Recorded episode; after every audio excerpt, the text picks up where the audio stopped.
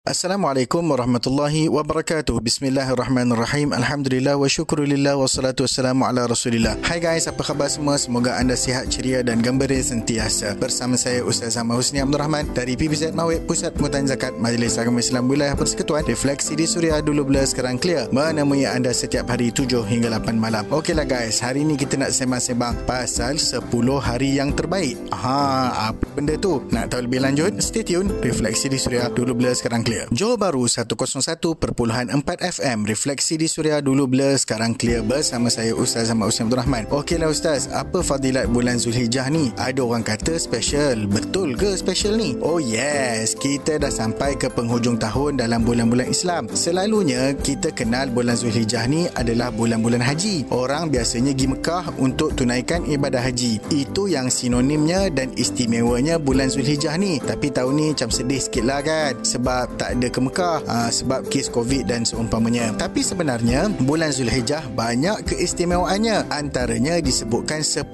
hari yang terbaik adalah di dalam bulan Zulhijjah. Al-Imam Al-Bukhari meriwayatkan sebuah hadis dari Ibn Abbas radhiyallahu taala anhu bahawasanya Nabi SAW bersabda yang mafhumnya tidak ada hari-hari yang amalan saleh padanya paling disukai oleh Allah untuk dilakukan melainkan hari-hari ini yakni dimaksudkan dengan 10 hari terawal bulan Zulhijjah. Sahabat bertanya, "Wahai Rasulullah, walaupun jihad di jalan Allah tidak dapat menandinginya?" Ha, baginda bersabda, "Walaupun jihad di jalan Allah tidak dapat menandinginya, melainkan seseorang lelaki yang keluar berjihad bersama dengan hartanya, kemudian dia langsung tidak kembali." Maksudnya, dia keluar jihad dan mati syahid. Ha, so barulah sama amalannya itu dengan amalan yang dilakukan pada 10 hari terawal bulan Zulhijjah. Menurut Imam Ibn Hajar Al-Asqalani, sebab yang menjadikan istimewanya 10 hari pertama Zulhijjah adalah padanya terkumpul ibadat besar seperti solat, puasa, sedekah dan haji yang semua ni jarang-jarang sekali terdapat pada hari-hari yang lain. Nak tahu lagi? Banyak lagi kita nak story. Teruskan bersama Refleksi di Suria. Dulu blur, sekarang clear. Anda juga boleh muat turun aplikasi Suria menerusi App Store atau Play Store. Refleksi di Suria. Dulu blur, sekarang clear bersama saya Ustaz Zaman Husni Abdul Rahman. Apa amalan yang dituntut untuk kita buat sepanjang bulan Zulhijjah ni Ustaz? Cerita, cerita.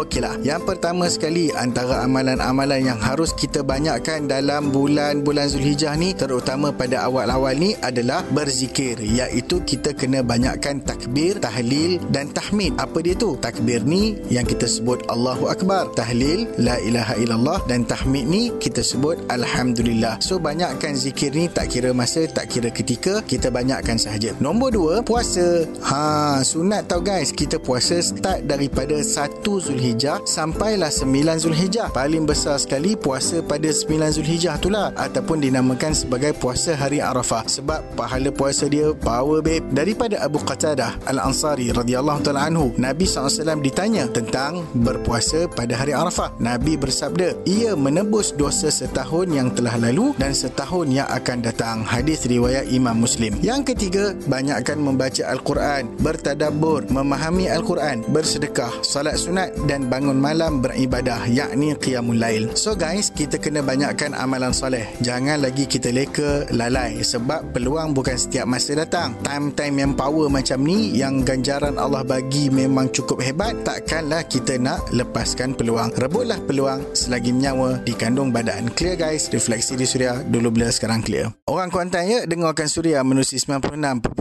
FM. Refleksi di Suria dulu bila sekarang clear. Bersama saya Ustaz Ahmad Husni Abdul Rahman dari PPZ Mawib. Kita membincangkan fadilat 10 hari pertama di dalam bulan Zulhijjah. Okey Ustaz, tapi kan kenapa orang tak sibuk pun bising-bising pun hal-hal macam ibadat awal Zulhijjah ni? Dulu-dulu tak ada pun dengar semua ni. Sekarang ni je baru mula dengar sikit-sikit. Actually, benda ni lah yang sepatutnya kita kena insaf tau guys. Berapa banyak amalan sunnah yang kita terlepas pandang dan jarang kita ketahui. Alhamdulillah, sekarang ni dah banyak kesedaran dan timbul perbincangan mengenai semua perkara yang selama ini tidak diketahui oleh umum masyarakat. Sebab tu, orang yang menghidupkan sunnah Nabi SAW di akhir zaman ni adalah golongan yang terpilih dan istimewa. Abu Hurairah radhiyallahu taala anhu berkata bahawasanya Nabi SAW bersabda, orang yang berpegang dengan sunnahku ketika umatku sedang rosak, maka baginya ganjaran syahid. Wow, hebat kan guys? Moga kita semua terdiri dari kalangan mereka yang menghidupkan sunnah Nabi sallallahu alaihi wasallam. Refleksi di Suria dulu bila sekarang clear. Clear. Terus menghiburkan anda refleksi di Suria 12 sekarang clear bersama saya Ustaz Ahmad Husni Abdul Rahman. Alhamdulillah kita telah sampai ke penghujung perbincangan. Moga-moga ada manfaat dan juga kebaikan yang boleh kita ambil dari sembang-sembang kita ni. Jika anda terlepas siaran time ni, anda boleh dengarkan semula menerusi podcast. Muat turun aplikasi Suria FM. Nak bayar zakat? Layan je www.zakat.com.my secara online. Mudah,